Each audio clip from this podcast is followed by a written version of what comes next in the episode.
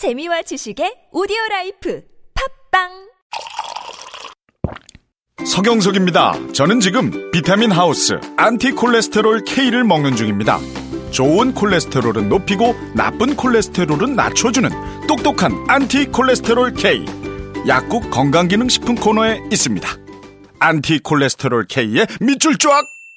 바디업 단백질 보충제 특별히 제작된 제품이 아닌 작품 건강기능식품으로 인정받은 단백질 보충제 바디업 무너진 신체 밸런스를 잡기 위한 최고의 선택 바디업 레이지 플래티넘 운동할 때에도 평상시에도 다이어트 시에도 당신의 몸을 확실히 바디업 시켜드립니다 국가대표도 인정하는 대한민국 대표 보충제 바디업 지금 사면 한 통 더! 기회를 놓치지 마세요.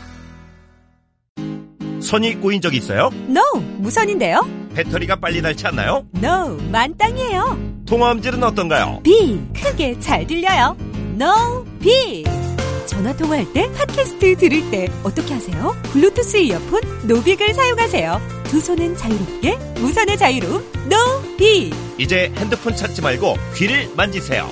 운동할 때, 운전 중에 팟캐스트에 이어폰인 노빅. 네이버에서 노빅을 검색하세요. 안녕하세요. 사과나무 인슈 대표 박재현입니다. 타인의 과도한 권유로 시작된 보험의 적폐, 중복가입, 그만둔 설계사, 계속 오르는 보험료. 이제는 내 스스로 청산할 때입니다. 정직한 사람들이 만드는 바른보험 사과나무 인슈는 검증된 통계를 바탕으로 한 알파고급 보장 분석을 통해 보험 불만 제로에 도전합니다. 내게 맞는 보험을 직접 리모델링 하세요. 1877-6604 바른보험 사과나무 인슈 자, 2부에 이어서 미디어 오늘 김도영 기자와 YTN 어, 사태 짚어보고 있습니다. 어, 지금 최남수 사장과 YTN 노조가 어, 격렬한 대치 국면이죠. 네. 예, 그래서 업무방해 금지 가처분을 신청했죠 지금. 예, 맞습니다. 예.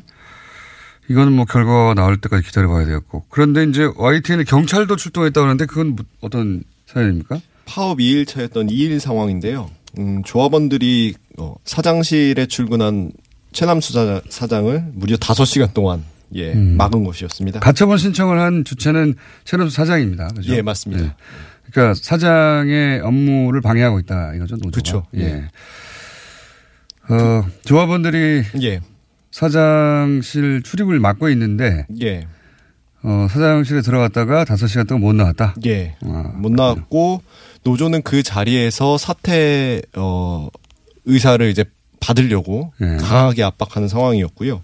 최 사장도 끝끝내 이제 사퇴 요구는 현장에서 거부했고 예. 그 7일에 자신의 입장을 밝히겠다는 것으로 입을 모으고 어 5시간 만에 풀려난 상황이었고요. 이게 지금 현재 사측에서는 집단 린치다라고 예. 강하게 어필하고 있는 상황이고 노조는 이제 사측의 일방적인 규정에 대해서 반발하고 있는 상황입니다. 이후에 경찰도 출동했었고요. 예. 노조에서는 이제 사장이 합의를 했다가 나중에 파기하지 않았느냐. 그렇죠. 그 네, 문제에. 대한 책임을 왜 얘기하지 않은 채 우리의 이제 그 행위에 대해서만 어, 지금 비판하고 있느냐 이렇게 강하게 지금 현재 대체하고 있는 상황입니다. 지금 이 국면이 해결되려면은 한 사람이 사퇴하거나 노조가 그러니까 사장이 사퇴하거나 노조가 그렇죠. 물러나거나 해야 되는데 지금은 그거밖에 없는 것 같습니다. 근데 그럴 일은 없을 것 같고 지금 대치 국면으로 예. 봐서는 그러면 이사회가 있지 않습니까? 그렇죠. 3월 주총이 열리는데요. 이 자리가 굉장히 중요할 거라고 보여지고요. 이 사회가 어, 최남수 사장과 노조의 현 상황에 대해서 어떻게 정리할 것인지 어, 사회적인 여론과 그리고 노조의 그 반발 그리고 최, 최남수 사장의 입장이 굉장히 중요할 것 같습니다. 최남 사장님과 저희가 인터뷰 시도 중이고 곧 성사가 될 수 있을 것 같은데 예. 어, 취재 양쪽을 취재하신 분으로서 어떻게 생각하십니까? 양쪽이 3월 주총 이전에 뭔가 화해하거나 타협하거나 관계가 회복될 가능성이 있습니까? 전무합니다. 절대 없습니다. 예. 오늘 여기까지 듣겠습니다. 예. 미디어 오늘 김도영 기자였습니다. 감사합니다.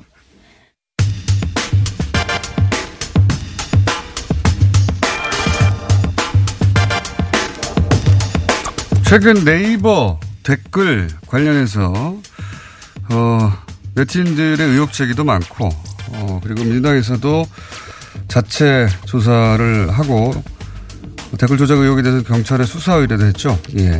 더불어민주당 디지털 소통위원회 위원장 최민희 전 의원 스튜디오에 직접 모셨습니다. 안녕하십니까? 안녕하세요. 네.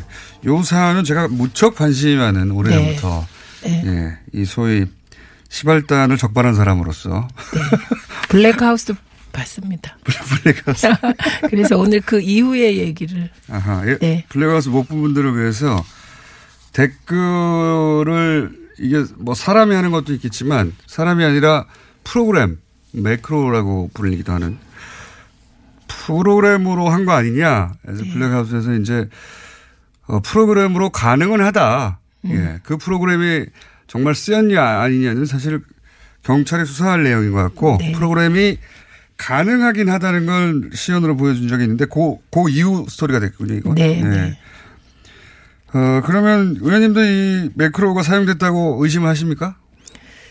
그러니까 의심 정황 정도가 있겠네요. 그렇죠? 그렇죠. 의심합니다. 의심, 왜냐 정황 하신다. 증거가 있으므로. 어떤 구체적인 정황 증거가 있습니까? 어, 그러니까 우리가 보통 그러니까 네- 그 포털이 다 네. 아시는 얘기인데 예. 이제 포털에 우리 기사가 올라갔다고 쳐요. 예. 그러면 우선 일면에 뜨길 바라고 그렇죠. 그다음에 내가. 올린 댓글이 맨 위에 올라가서 많은 사람이 보기를 원하고 그렇죠. 그렇게 하려면 어떻게 해야 돼요? 댓글을 내가 올렸을 때 누군가 추천을 많이 해주길 바라잖아요. 네네. 거꾸로 이걸 활용해서 어, 뭔가 여론을 바꿀 수가 있을 것 같습니다. 그렇죠. 네. 자신이 어떤 기사가 나왔는데 자신이 원하는 방향으로 댓글을 쓰고 그 댓글이 많이 달렸으니까 사람들이 많이 보는 원하는 기사여서 어, 상당히 노출되고 뭐 네, 그런 그렇죠. 거죠. 그런데 대개 그 네이버든 다음이든 일면에 떴을 때 어, 댓글이 하나 올라가고 그게 추천되는 속도가 있습니다. 일반적인 속도. 통상적인 속도 같은 게 예, 있죠. 예, 있는데 갑자기 어느 순간부터 예. 민감한 기사에 아주 자극적인 댓글이 달리고 예. 그 자극적인 댓글의 초기에 댓글이 올라가자마자 막 그 보통 예를 들어서 1분의 정상적인 속도로 10개 내지 20개 추천이 된다면 예. 막 비상적으로 새벽에는 뭐 몇백 개씩 몇백 개씩. 예, 1분에 몇백 개가 막 추천이 달리고 그런 동영상을 레슬린이 찍어서 하도 이상하니까 네. 인터넷에 올려놓기도 했죠. 그리고 네. 저희한테 고발도 했습니다. 아하. 예. 그래서 이게 이제 되게 댓글에 추천이 많이 달리는 건 말씀하셨듯이 두 가지 방법인데 좌표 찍기라 그래서 네. 폐쇄망에서 어떤 기사에 댓글을 올렸으니 가서 찍어라. 추천해라. 요런 방식. 그건 예전부터 있어 왔어요. 예, 사람이 하는 방식, 자발성에 기초한 거니까 이거는 애매한데요. 이게 사람이 찍 찍을 수 없는 속도로 댓글에 추천이 올라가는 아. 경우에 대한 고발이 많이 들어왔습니다. 그거를 이제 사람이 했다고 전제하고 얘기하면 예를 들어서 뭐 특정 연예인의 팬클럽들이 네. 새로운 앨범 나왔으니까 자 저기 가서 추천하자 이런 경우는 과거부터 네. 있어 왔고요. 네. 그거는 말씀하셨다시피 이제 팬심에 근거한 거니까 네. 이거를 범죄로 몰기 그렇습니다. 특, 특별한 그렇죠. 예외적인 상황이고 그게 아니라 이제 특, 어, 이거는 프로그램으로 한 거 아닌가? 예, 그거는 이제 블랙하우스에 조금 이제 이어서 말씀을 드려보면 블랙하우스에서 프로그램 실행하는 것까지 보여주셨잖아요. 예, 예. 댓글 다는 것까지. 예. 그 다음에 이제 댓글 다는 프로그램이 있고, 예. 그 다음에 또 하나는 댓글에 공감을 누르는 프로그램이 또 있는 거죠. 어, 댓글은 그냥 텍스트로 달기만 하는 거고 이게 이제 소위 말해서 좋아요에 해당되는 그렇죠. 공감의 버튼을 누르는 프로그램 또 따로 있죠. 그렇죠. 근데 댓글은 제 아이디로 네. 얼마든지 달 수가 있습니다. 그럼 그럼요. 예, 그런데 추천은 한 번밖에 못 해요. 일 그렇죠. 아이디당 한 번. 예. 그러면 제가 네이버에 세 개의 아이디를 가지고 있을 수 있잖아요. 그러니까 세 번까지 추천할 수 있는 거죠. 예. 그런데 그때 블랙하우스에서는 그 프로그램이 실행될 수 있다를 보여주신 거잖아요. 근데 그 전 단계를 얘기해 보면 예. 그 프로그램은 아마 아이디를 제가 이렇게 보니까 몇십 개 수준으로 돌린 것 같더라고요. 예. 이- 있는 아이들을 가지고. 그렇죠. 예. 그런데 아이디 확보를 하지 않으면 매크로를 돌릴 수 없다 이렇게 그렇죠. 되는 겁니다. 당연히 한 사람은 세 개밖에 아이디가 없으니까 네. 만약에 한 사람이 프로그램을 매크로를 사용하면 겨우 세개 찍기 끝나는 거죠. 그렇죠. 예. 그런 그런데 없죠. 어, 몇십 개를 가지고 있다 이 말은 내, 내 이름이 아닌 다른 사람의 아이디를 가지고 있다는 거거든요. 그렇죠. 그래서 저희가 보니까 아이디 확보를 위한 한 네 가지 정도의 방법이 네 있었어요. 가지요? 예. 예. 우선 첫째는 아이디를 구매하는 겁니다. 돈 주고 산다. 예, 그래서 보니까 아, 그럴 수도 천원 있어요? 내지 삼천 원 정도의 아이디가 이- 이게 매매되고 있었습니다. 이건 불법입니다. 본인이 천 원에서 삼천 원 정도에 파는 건가요? 아니면 그걸 불법적으로 해킹해가지고 파는 건가요? 그러니까 그게 이제 그 다음에 해킹은 나오는 거예요. 우선 네. 구매 사이트가 있습니다. 아, 실제 구매 사이트가 네, 있다. 네. 그래서 그 구매 사이트는 저희가 이미 지난번에 1월 31일 날 고발했습니다. 아, 그건 완전히 불법이죠, 그냥. 네, 그것도 불법이고 두 번째 양도라는 방법이 있습니다. 양도. 어, 제가 공장장에게 내 아이디 써도 좋아 세 개 줄게 이렇게 하는 뭐 거. 친구일 수도 있고 가족일 수도 있고. 네, 근데 이것도 불법입니다. 아하. 네, 양도할 수 없는 거예요. 그렇죠. 예, 그다음에 세 번째는 비번을 도용한 해킹이 있습니다. 그렇죠. 이게 이제 가장 큰 문제죠. 네, 나머지도 네. 문제지만 네. 비번 아예 본인의 의사와 상관없는 거 아닙니까? 이거는 그죠? 그러니까 저도 그 비번을 해킹 당해가지고 아이폰 쓸 때 뭐 여러 번 막 비번이 막 안 돼갖고 바꾸고 그랬거든요. 어. 이런 경우 해킹이 의심되는데 요 해킹의 경우도 불법입니다. 비번 도용도. 그건 너무 당연히 불법. 그다음에 네 번째 또 있습니다. 네. 특정 프로그램을 만들어서 사람을 가공으로 만들어요. 신상 정보를. 아. 그렇게 해서 아이디를 부여받습니다. 그러니까 아예 네이버에 가입을 할 때부터 네, 그러니까 가공의 신상 정보. 지금까지는 정말로 실제로 있는 사람들을 빌리거나 뭐 해킹해서 따거나 이런 건데 그게 아니라 아예 가공. 없, 있지도 않은 네. 그게 가능해요? 어, 그게 가능하다고 합니다. 아주 독특한 프로그램이래요. 이거는 정말 고도의 범죄죠. 그래, 요거의 가장 그 쉽게 이해할 수 있는 방법이 가짜 번호로 본인 인증을 받아서 아이디를 만드는 겁니다. 여기서 가짜 번호라고 하면 가짜 전화번호요? 네, 가짜. 그럼 주민등록 DB하고도 이렇게 확인하지 않나요 원래? 아, 그거는 안 하는 것 같습니다. 아. 네, 그래서 가짜 번호를. 예를 들면 010 따따따따 따따따따 요 수식만 갖추어지면 네. 그게 본인 인증이 가능한 그런 프로그램이죠. 가짜 프로그램. 그러면 인증 번호가 날라와서 그걸로 찍어야 되지 않습니까? 보통? 그러니까 가짜 번호를 생성한다는 거예요. 우리는 상상하기 우리는. 상상하기 어려운데. 예, 그러니까 대개 요 구매, 양도, 해킹으로 인한 비번 도용, 그 다음에 가짜 번호를 생성해서 생성, 본인 인증을 하거나 신상 정보를 생성해서 본인 인증을 하는 방식으로 아이디를 확보한다는 겁니다. 그 주민등록번호 체계 허점인 혹은 전화번호 체계 허점을 잘 아는 누군가가 프로그램을 짜서 네. 아예 존재하지도 않는 사람들의 그 신상 정보로 아이디를 대량으로 생산해낸다. 그럴 수 있다. 그럴 수 있다. 예, 그런 프로그램이 있다고 본다. 이런 얘기고요. 야. 그다음에 이제 공장장이 지금 말씀하신 것 중에 핵심이 나왔, 나왔는데요. 예. 그런 그 허점을 알 수 있는 사람이 누구겠냐입니다. 저희의 의심은. 훌륭한 사람이죠. 훌륭한 프로그래머. 근데 그러려면 네이버가 이런 소위 이제 신상 정보를 체크하거나 하는 시스템도 알아야 되죠. 네이버가. 그렇죠. 예. 예, 그러니까 고도의 전문가입니다. 그냥 전문가도 아니고. 네. 그리고 아까 이제 그 댓글 다는 프로그램은 비교적 간단하게 실행이 네. 그렇죠. 되는데 맞습니다. 댓글에 추천을 다는 건 만드는 것도 어렵고 그 프로그램을 네. 그리고 그것을 실행하는 것도 그렇게 간단치가 않겠죠. 예. 추천은. 예. 왜냐하면 댓글은 그냥 일 아이디로 무수히 달 수 있기 때문에 내 아이디가 노출되는 게 문제지. 예. 그거는 이전부터 있었어요. 그러니까 그러니까 복잡한 거잖아요. 예. 그러니까 저희의 의심이 이렇게 이어진 겁니다. 수많은 고소 고발을 우리가 신고센터로 받고 예. 뿐만 아니라 개인적으로 욕을 엄청 먹으면서 고발 많이 받았거든요. 예. 예. 그렇게 받고 나서 또 하나 욕을 더 먹은 이유는 뭐 하고 있냐? 네, 저는 열일하는데 이거 이거 이거 굉장히 왜냐하면 이게 이제 그 인터넷을 매일 하고 뉴스를 매일 보는 사람한테는 직접 일이다 보니까 그렇죠. 예, 뭐 네. 국가 정책을 떠나서 매일매일 이런 스- 그 댓글을 보며 스트레스를 받는 일반인들이 이제 도대체 손 놓고 뭐 하고 있냐고 확인하는 거죠. 예. 예, 손을 놓지는 않았는데 그래서 그 의심은 뭐냐면 이게 아시겠지만 되게 댓글에 추천이 많이 올라가고 문제되는 댓글이 올라가는 걸 보면 네. 우선 이상한 댓글이 하나 올라와요. 저희로선 이상한. 네. 그럼 거기에 초기에 막 추천이 올라가서 맞습니다. 상위를 상위에 올라가요. 첫 번째 상위에 올리고 나면 두 번째 상위에 노출된 상태를 유지해야 되잖아요. 그렇죠. 그러니까 제 의심은 이거 개인적인 의심입니다.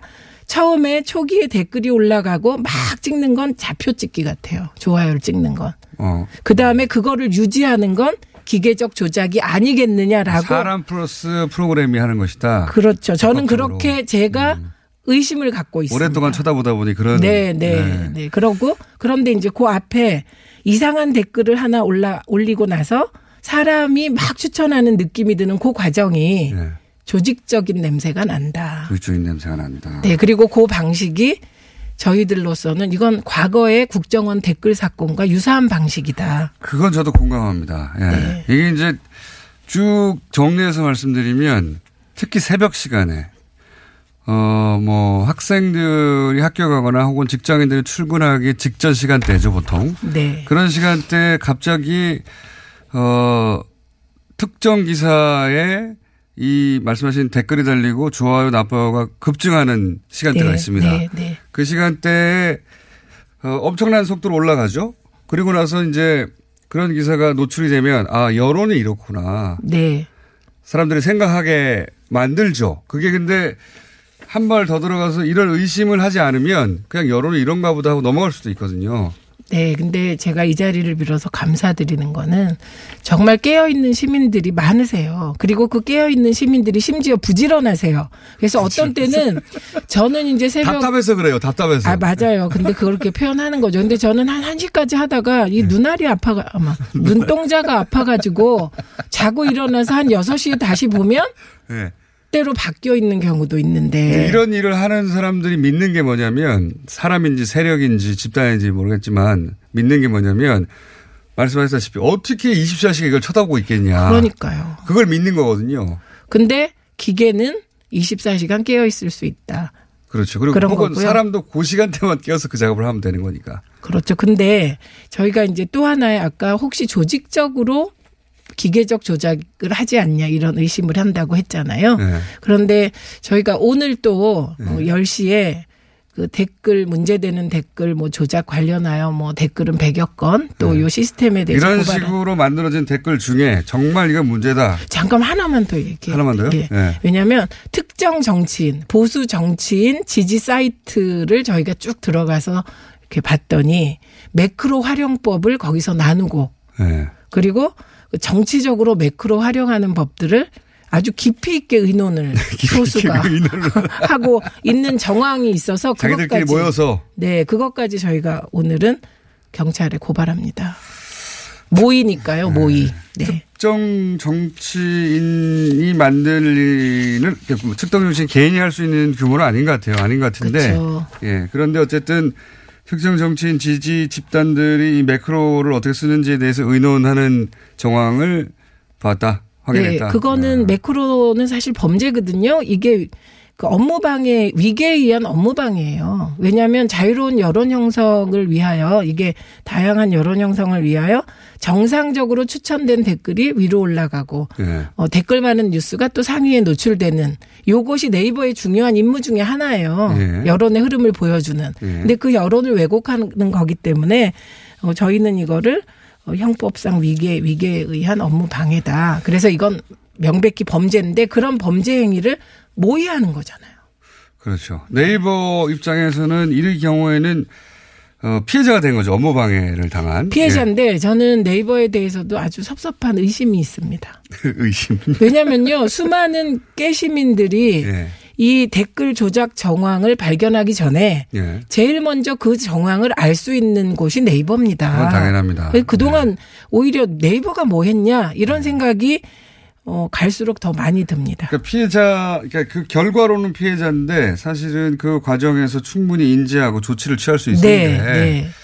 이거 이제 방치한 거 아니냐. 이제 네. 네이버의 책임을 이야기하는 분들 중에는 어, 이건 방치한 거 아니냐 이런 의구심을 가지고 책임을 묻는 분들도 있고 더 그리고 방치했다면 왜 방치했냐 네. 예, 그런 생각이 듭니다. 예. 더 적극적으로 의혹을 제기하는 분들은 이게 방치가 아니라 왜냐하면 특정 기사가 언제 어떻게 노출될지는 오로지 네이버의 편집팀만 알고 있는 거거든요. 네. 예.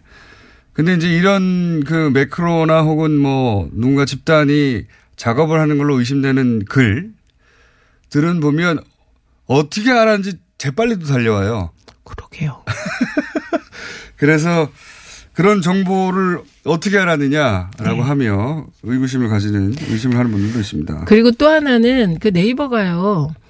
이게 문제 제기가 많이 되니까 요 관련된 의심들을 고발을 했습니다. 경찰에. 그렇습니다. 근데 어디 어느 경찰서에 고발했냐? 분당 경찰서에 했습니다. 아, 본인들이 있는 곳에. 네, 소재지에 했는데 근데 이거는 분당 경찰서 차원에서 할 수 있는 일이 아니기 때문에 사이버 수사에 특화된 곳이 있지 않습니까? 네, 그래서 저희는 서울 경찰청에 고발을 합니다. 그렇군요. 네. 어쨌든 네이버도 본인들이 이런 피해를 입고 있다고, 예, 어, 업무방해로, 어, 수사를 의뢰한 상태고, 분당경찰서에. 음. 본인도 억울한 점들이 있을 수 있지 않습니까? 그러니까 이제, 이렇게 의뢰를 했지만, 어, 분당 경찰서가 아니라 이게 말씀하신 대로 사이버 수사대가 가장 잘 돼 있는 곳이, 예, 서울이니까 이쪽에. 네, 서울이고 최소한 경기도 청, 경기도 경찰서에 하는 게 맞죠. 예. 네, 도경 차원에. 예. 자, 어, 아이디 사고 판 것까지는 제가 알고 있었는데. 네. 그네 가지. 예, 아예 가짜 주민번호와 가짜 전화, 전화번호를 만들어서 아예 가상의 인물로 아이디를 만드는 건 제가 처음 알았어요. 그러니까 그런 의심을 가 그런 의심 프로그램이 있는 것 같다. 음. 그래서 저희가 다 고발을 합니다. 그리고 이제 그 국정원 패턴이라고 말씀하신 이유가 국정원이 2012년에 했을 때 그때 검찰 수사를 보면 그때 이미 매크로 얘기가 나옵니다. 네. 예, 그때도. 그때도 사람만 한 걸로 우리가 지금 기억하고 있는데 사람 플러스 프로그램을 사용했어요. 그때도. 네. 그리고 이미 다 알려진 그 알고리즘 변경 건도 네. 지금의 1대1 공감, 비공감 1대1인 건 요게 국정원 댓글이 횡행하던 그때의 알고리즘이거든요. 그렇죠. 예. 중간에 한번 바꿨다 다시 돌아온 거거든요. 이게. 예, 그 후에 1대3으로 바뀌었는데 1대3이 그게 여론을 정확히 반영하는 거죠. 이건 전문가들의 의견이고요. 네. 근데 다시 1대1로 바뀌면서 이런 정황들이 나타나다 보니 네. 저희로서는 맞습니다. 예, 의심하지 않을 수 없습니다. 왜, 뭐 어쨌든 네이버가 오라는 점도 있고 네이버가 해명해야 되는 점도 있고 음. 그리고 이게 이제 사람만 저희가 이제 옵션 알기라고 제가 한 예, 예. 예, 두세 달 전에 제기했던 게 이런 이야기거든요, 결국. 여기에 뭔가 아, 프로그램. 그렇죠. 그건 사람- 좀 조작을 하다가 잘못해 갖고 옵션 열기 붙은 거죠. 그렇죠. 옵션 네. 열기가 이제, 어, 아이디까지 쭉 복사하다가, 예, 나오지 말아야 할 게 나와버린 거죠. 예. 그, 음. 그, 그 네이버의 버그 때문에 잡힌 네. 정황인데, 이렇게 이제 그, 이런저런 조사를 하다가 실제 이런 형식을 통해서 그 달린 댓글 자체도 고발하게 됐다면서요. 무슨 문제가 있는 댓글이 나왔습니까? 아, 두 가지입니다. 하나는 정파적, 순전히 정파적인 입장에서 네. 뭐 말도 안 되는 탄핵은 공감, 뭐 하야는 비공감 이런 식의 댓글이 상위에 노출됩니다. 예. 그건 뭐 저는 장, 장난으로 여길 수도 있다고 치는데. 그게 매크로 의심이 없으면 장난이지만 매크로 의심까지 있으면 장난이라고 보기가 좀 네. 그렇죠. 어려웠고요. 그 다음에 나머지는 제가 소개하기가 힘든 내용인데요. 예를 들면 어, 지목된 이름을 빼고 얘기하자면 예. 고정 간첩 치매 걸린 따따따 사살하자. 따따따 사살하자. 그리고 네. 그 다음에 따따따, 현 따따에게 뭐 이를테면 성접대를 받았다. 뭐 이런. 그 다음에 세 번째. 화재 많이 났잖아요. 예. 그 화재에 따따따 포착됐다. 방화범 의심. 여기가 다 동일 인물입니까? 그다음 따따따 문재인 대통령 아니에요? 전 말할 수 없습니다. 그 다음에 김정일 따따따 정말 모욕적인 성적인 글이 들어가고 추따따 뭐 이런. 추미애 대표군요. 네. 그 다음에 양아치 따따따 이런 얘기 하면 혹시 이거 심의 걸리지 않을까? 그래도 할까요? 어쨌든 이런 예, 이런 극악한 게 있다는 거. 이런 댓글들이 이제 야, 아니 이거 말할 수가 없습니다. 식칼로 어떻게 해서 어, 하, 뭐 이런 거. 그 다음에 뭐 산채로 껍질을 벗기고 능지처참 뭐 이런 정말 저희가 의견 제시 댓글은 그걸 고발하겠습니까? 근데 이건 입에 담을 수 없는 게다가 네이버는 청소년들한테도 다 노출돼 있는데 이런 걸 왜 안 지우죠? 근데 저희가 발견한 것 중에 하나는 네이버 따따따는 지우고 문재인 따따따는 안 지운 것도 있어요. 문재인 대통령이 대통령이니까 누구나 비판할 수 있죠. 근데 이 따따따가 다 이제 문재인 대통령이에요. 근데 이제 뭐 염산 샤워, 뭐 껍질을 벗겨. 염산 사원은 가족이죠. 이게 대단하네요. 그러니까 이, 이 정도라 이게 무슨 정파적인 의견을 가지고 그런 거 아니라 정말 뻘소리 좀 안 들었으면 좋겠습니다. 이거 저희 고발에 대해서. 거꾸로 고발을 당하기를 원한 거 아닌가요? 고발을 당한 다음에 야 문재인 정부도 시민들의 자유로운 의사 표현을 이렇게 탄압한다라고 하려고 하는 거 아닙니까? 이건 너무 정도가 심한데요. 산채로 껍질을 벗겨라 뭐. 어 그리고 식칼로 썰어서 이게 정말 그것도 뒤끝 읽을 수가 없네요. 예. NECK를 썰자는 거잖아요. NECK. 그러니까 오죽하면 그 댓글을 고발했을까? 이거하고 허위 사실은 뭐 말할 필요도 없잖아요. 예. 아, 그렇군요. 이런 프로그램 의심 혹은 뭐 세력의 의심 되는 어, 자들에 의해서 이런 댓글들이 많이 올라가고 그게 노출이 되고 어, 네이버도 삭제하지 않고 이건 그냥 욕을 비판했다 욕을 했다 하고는 전혀 다른 차원의 얘기네요. 예. 그렇죠. 그래서 그 공장장께 이 우리가 이제 자꾸 정파적으로 저희의 이제 가짜 뉴스나 댓글 고발을 몰고 가는 흐름이 있는데요. 그렇죠. 아무래도. 예, 예. 뭐 저는 표현의 자유가 아주 중요하다고 생각합니다. 네. 근데 악성 댓글은 표현의 자유가 아니다. 헌법으로 보호할 가치가 없다고 생각하는데 제가 이 얘기를 일찍이 하신 분이 계세요. 누가요? 홍준표 대표님이요.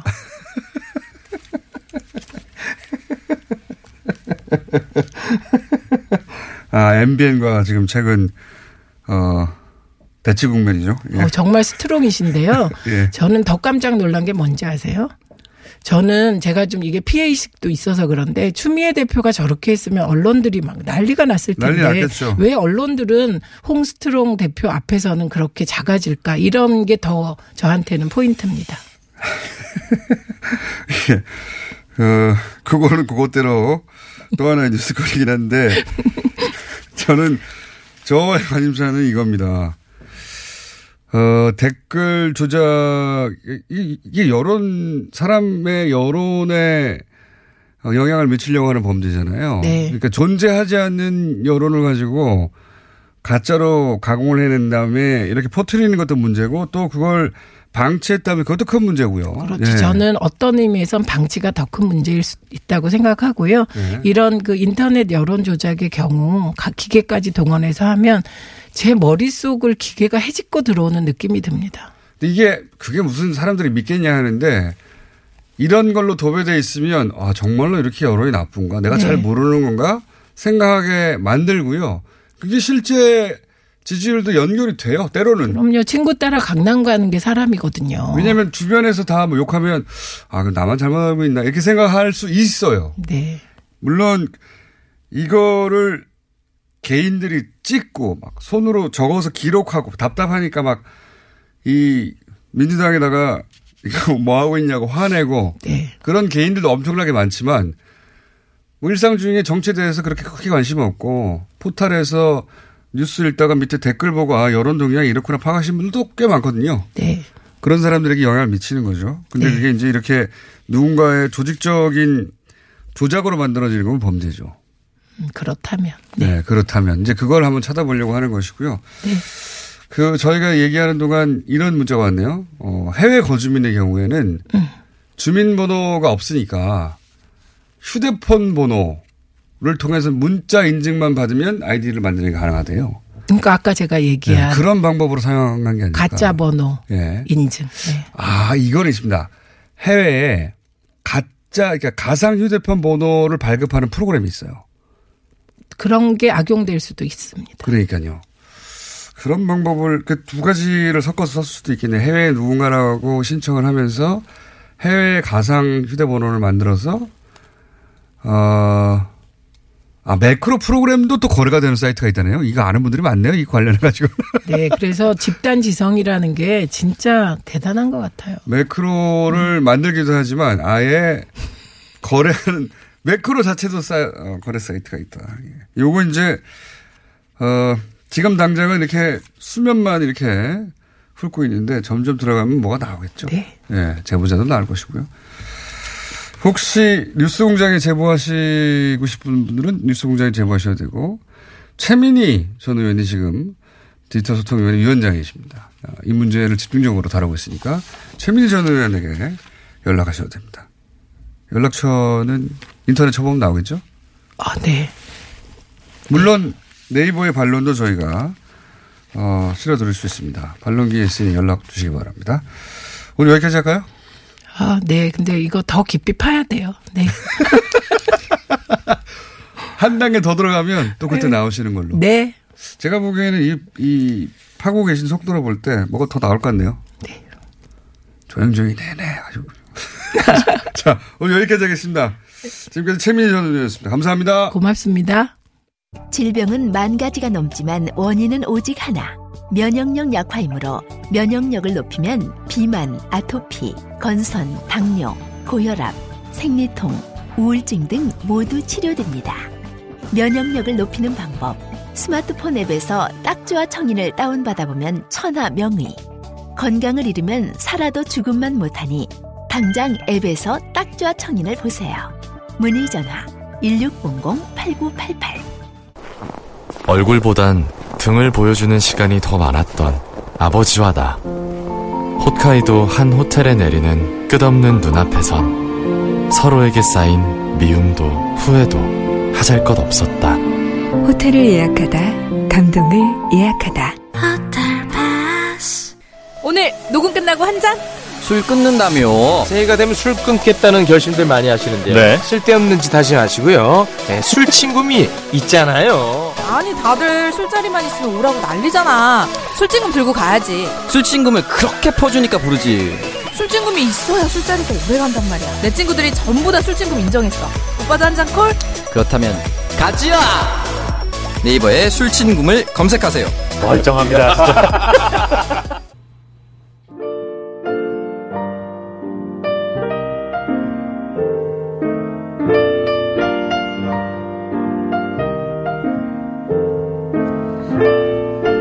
친절한 AS. 아파트 경비를 하는 60대 후반 아저씨입니다. 출근해서 라디오를 켜면 바로 듣는 애청자입니다.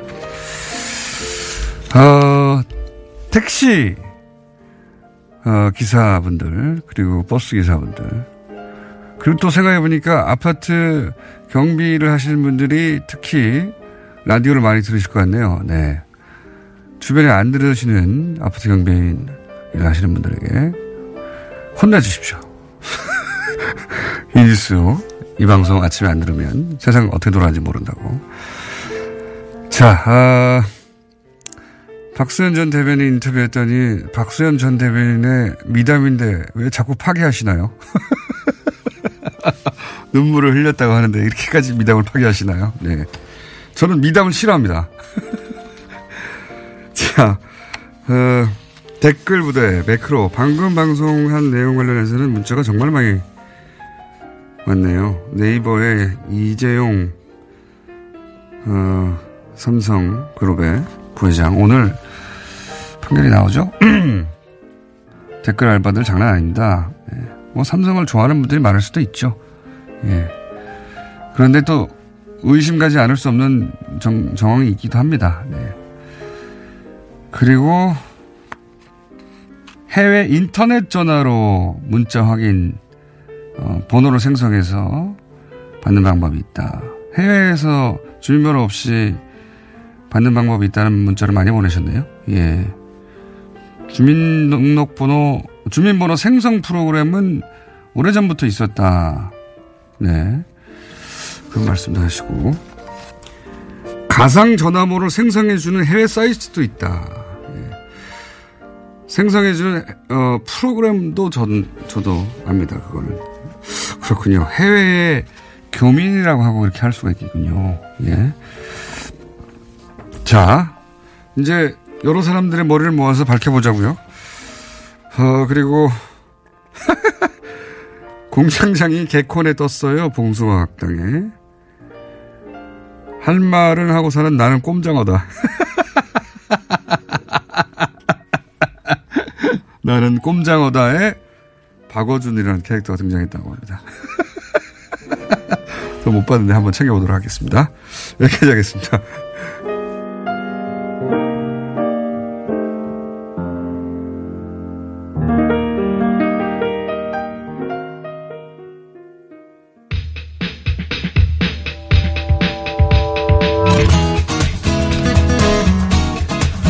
자, 인문결 연구소 임상훈 소장님 최근에 뉴스 하청 공장을 만들어 가지고 예, 여기서 다 못다한 이야기를 따로 팟캐스트로 시작하신 분입니다.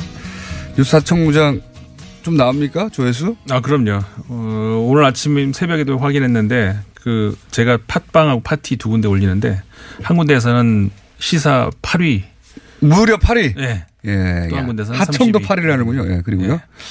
또 한 군데서는 30위 이렇게 굉장히 그 높은 어, 그 순위에 있더라고요. 예, 노- 뉴스 공장의 힘인지 아니면 저의 힘인지는 모르겠습니다만은 잘 나오는 것 같아서 하청도 잘 된다. 알겠습니다. 근데 간혹 가다가 이제 그런 분들도 있어요. 이제 그 반응 남기신 분들 중에서 어 다른 이거 너무 좋다. 네. 좋은 아이디어다. 다른 코너도 하청 공장을 했으면 좋겠다. 뭐 이런 반응도 있고. 그럼 하청 1공장 하십시오. 예. 하청 공장의 그 저 네임은 제가 이제 만들었으니까. 네임 뭐 아니 그러니까 하청 공장을 만들었으니까 다른 네. 분들은 뭐 하청 뭐 공장 2 하든지 뭐 그렇게 하시면 되고. 하청 공장 대시 국제 이렇게 해야죠. 아 그렇게 네. 왜냐하면 뭐- 아니면 일공장으로 하든가. 네, 예, 일공장. 음. 여하간 뉴스 하청 공장 만들어졌습니다. 한번 들어가 보시고요. 왜냐하면은 저희가 하도 특히 월요일 날 어, 주말에 쌓인 뉴스들을 다루다 보니까 음. 시간이 계속 짧아져요. 예. 게다가 이제 이런 이슈들이 국제 이슈를 떠들기를 저도 좋아하다 보니 서너 개 소개해야 되는데 하나 가지고 하나도 다 소개 못하고 끝난 경우가 하도 많아가지고 예. 그런 남- 댓글도 있어요. 공장장 말 자르는 거 이해해라. 원래 그런다 그런 사람이다. 예. 네, 어, 당신이 이해해라. 이런 댓글도 있었습니다. 예. 이해를 못하면 어떡합니까? 할 수 없죠. 공장장인데 할 수 없지. 자, 그 소식 전해드리고 더군다나 이제 혼자 어, 뻘쭘하게 떠들다가 이제는 상대 같이 네. 어, 반응해주는 분도 등장했습니다. 네. 배우 김난희 씨인데 예. 뭐 너, 지난 주에 한번 이제 같이 녹음을 했어요. 저하고 하는 것보다 훨씬 더 재밌을 것 같은데요. 아, 그럼요. 저도 여성분이라 하니까. 예, 소장님 하는 것보다는 배우하고 하는 게 훨씬 좋습니다. 자, 서로 우리 안 맞는 걸로. 예. 그럼 김나래 씨를 저한테 보내시고 그거는 안 되는 걸로. 자, 이번 주 이슈를 확 정리해 주십시오. 네. 다들. 이번 한 주간 그 이 지구촌 이슈 그 중국의 세- 그외 정상들이 많이 갔습니다. 그러니까 이, 이 올해가 일본하고 중국하고 피- 어, 평화 우호 조약을 체결한 지 40주년 되는 해였죠. 예. 그래서 이제 국교 정상화는 72년도에 했고 그다음에 78년도에 양국이 이제 평화 우호 조약을 해서 올해가 40주년 되는 해이기 때문에 이제 그 사전에 그 정지 작업 차원에서 얼마 전에 지난주에죠. 그러니까는 일본의 외무상이 중국을 방문했고 그래서 중국 그 왕이 외교부장도 만나고 또 총- 리커창 총리도 만나고 어 시진핑 주석도 만나고 다 만났는데 어, 그런 말을 했어요. 그 어, 리커창 총리가 그랬죠. 그 양국에는 여전히 찬바람이 분다. 그러니까는 꽃샘추위가 가시지 않았다. 그러니까는 그 봄은 가고는 봄 쪽으로 가고는 있습니다만은 아직 현안이 남았다. 이제 그런 이야기인데 물론 이제 그 한반도 관련 이야기도 했었고 어 북한 문제에 대해서 이제 당연히 일본 측은 저 북한에 대한 압박 봉쇄를 중국이 좀 많이 더 나서 달라 이제 항상 하던 그런 이야기고 중국 입장에서는 또 역시 항상 하던 이야기죠. 그 양쪽이 동시에 중단하자. 그러니까 북한이 핵 개발 중단하고 당신들 네들도 군사 훈련을 멈춰라. 항상 하던 주장을 그렇게 했었고 뭐그 쌍, 쌍중단이라고 요새 이제 하던데. 쌍중단이라고 하죠. 요즘은. 이제 그래서 이제 그 그런 이야기들이 있었고 물론 양국 간의 현안 이야기도 있었습니다. 다오이다오 그다음에 그 네. 어, 센카쿠 열도 그런 관련 이야기 그다음에 동중국해의 가스 개발 생카코를 중국에서는 이렇게 부르죠. 다오이다오. 이렇게 예. 부릅니다. 이제 그런 문제들이 의견 교환이 있었고요. 그다음에 영국 총리가 또 중국을 방문했죠. 그래서 양국 간의 경제 협력에서도 성과가 많이 있었는데 아, 영국 그 메이 총리 같은 경우에는 그- 그 전임이었던 그 캐머런 총리에 비해서 중국에 대해서 외교 관계를 상대적으로는 조금 더 소극적인 그런 게 있습니다. 메이 총리는 아시아에 관심이 없는 것 같아요. 네, 기본적으로. 그리고 국내 인기도 별로 없고 요즘은 점점. 음, 그렇습니다. 그, 저, 네, 다- 그 보수당 내부에서도 예. 약간의 반란 그런 움직임이 살짝 있는데 그건 뭐 두고 봐야 될 문제인데 뭐 어쨌든 그래서 이번에도 그 우리 돈으로 14조 원 가량의 그뭐 어, 대박이라면 대박일 수 있는데 그 경제 협력을 했는데 그 바로 직전에 그러니까 어 8, 일이었던가요 그 프랑스 마크롱 대통령이 잠깐 왔었거든요. 어 국빈 방문이었죠. 잠깐이 아니라 이제 그때 정말 대박을 터뜨렸어요. 이제 에어버스 팔고 경수로 팔고 뭐 이렇게 해서 합쳐서 뭐 30조 원 우리 돈으로 하자면 그 정도 했기 때문에 상대적으로 뭐 프랑스는 저렇게 했는데 왜 영- 영국 이게 뭐냐 뭐 그런 이야기도 나오고 합니다. 근데 워낙에 이제 캐머런 총리 때 그 중국하고의 관계를 크게 그 당시에는 황금 시대 뭐 이런 말까지 나왔었거든요. 저 캐머런 총리가 그렇게 네. 얘기를 했었는데 그런 거에 비해서 이제 좀그 어, 소홀한 감이 있다 이런 얘기도 나오고 있다는 거. 어떤 중국과 어, 세계 정상들과의 만남이 빈번한 한 주였다. 네. 그리고요. 그 우리나라도 지금 그 뭐 지하실에서 문서가 발견했다, 곡저 청와대 문서가 발견했다 이런 얘기 나오는데 이게 참 그 문서 관리를 참 잘해야 되는 것 같아요. 호주에서 한 국가 기밀 문서가 이제 엄청난 양이 발견이 됐는데 이게 어디서 발견이 됐냐면은 어디 건물 지하도 아니고 중고 가구점에서 발견이 됐어요. 그 갑자기 그 생각이 나네요. 그 영포 빌딩 지하에서 네. 예. 그 문서들이 청와대 문서들이 나오니까 이삿짐 하다가 잘못됐다 그러는데 그럼 자기 집에서 발견돼야죠. 그렇죠. 그쪽으로 이사진 관련 없는데. 그 지하에 살지도 않는데 말도 안 되는 소리고요. 근데 이게 호주에서 발견된 네. 이 가구는 그리고 또 되게 싸게 팔렸대요. 왜 싸게 팔렸냐면은 묵직한데 그 뭔가가 열쇠로 잠겨 있었는데 그 열쇠가 분실됐대요. 그러니까 열쇠가 없는 가구니까 이제 싸게 팔린 건데 그러니까는 누군가가 이제 싸게 사서 그거를 이제 안 열리니까 드릴로 뚫었다는 거죠. 음. 써야 되니까 열어봤더니 뭐 이상한 게 들어 있으니까 이 사람이 이건 별- 어 이상한 뭐가 있다.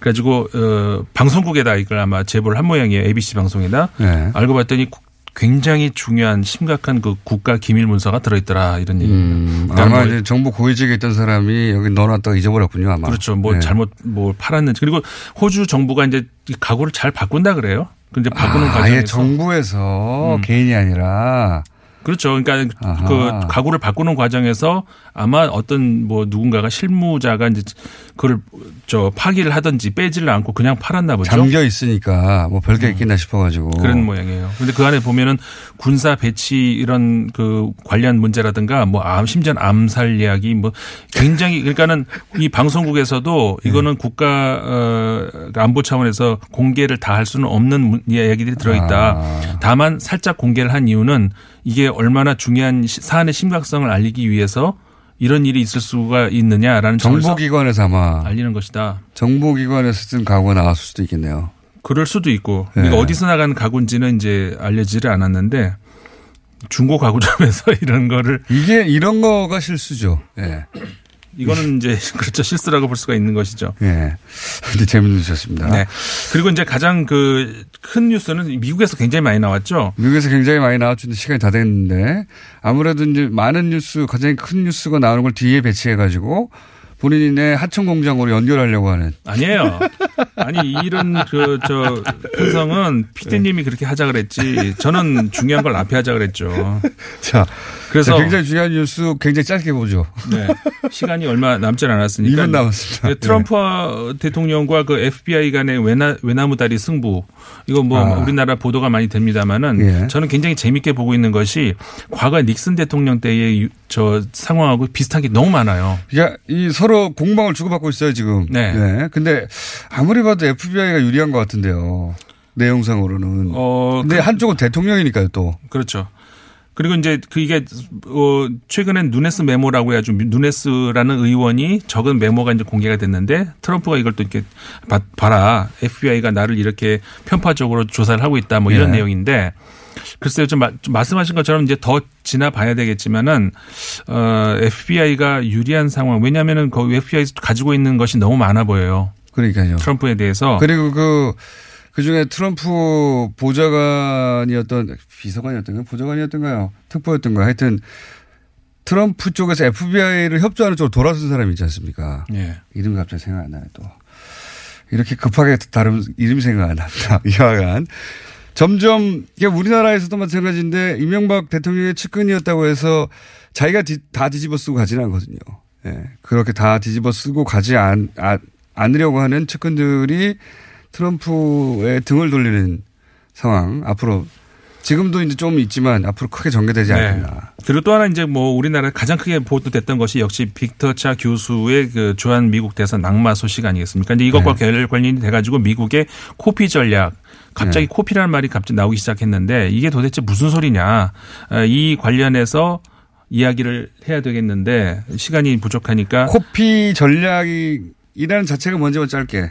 코피라는 그러니까 이런 전략이 원래 있지는 않았죠. 단, 다만 과거에 이제 있었던 것은 예방 타격, 선제 타격 이런 것이 있었는데, 그러니까 전쟁이 일어나기 전에 먼저 이제 그 정, 상대방이 정신을 못 차리게 때린다 이제 이런 건데 이제 언론에서 코피 전략이라는 말을 쓰기 시작을 한 거죠. 그러니까 근데 전면전은 아니고 코에서 피만 나올 정도로 때리는 그렇죠. 거죠. 한마디로 우리 하는 말로 선빵을 날리는 건데 이게- 약하게. 예. 근데 이제 코피 전략이라는 말로 우리가 진짜 조심할 그 임상훈 소장이었습니다. 안녕. 끝나는 거예요?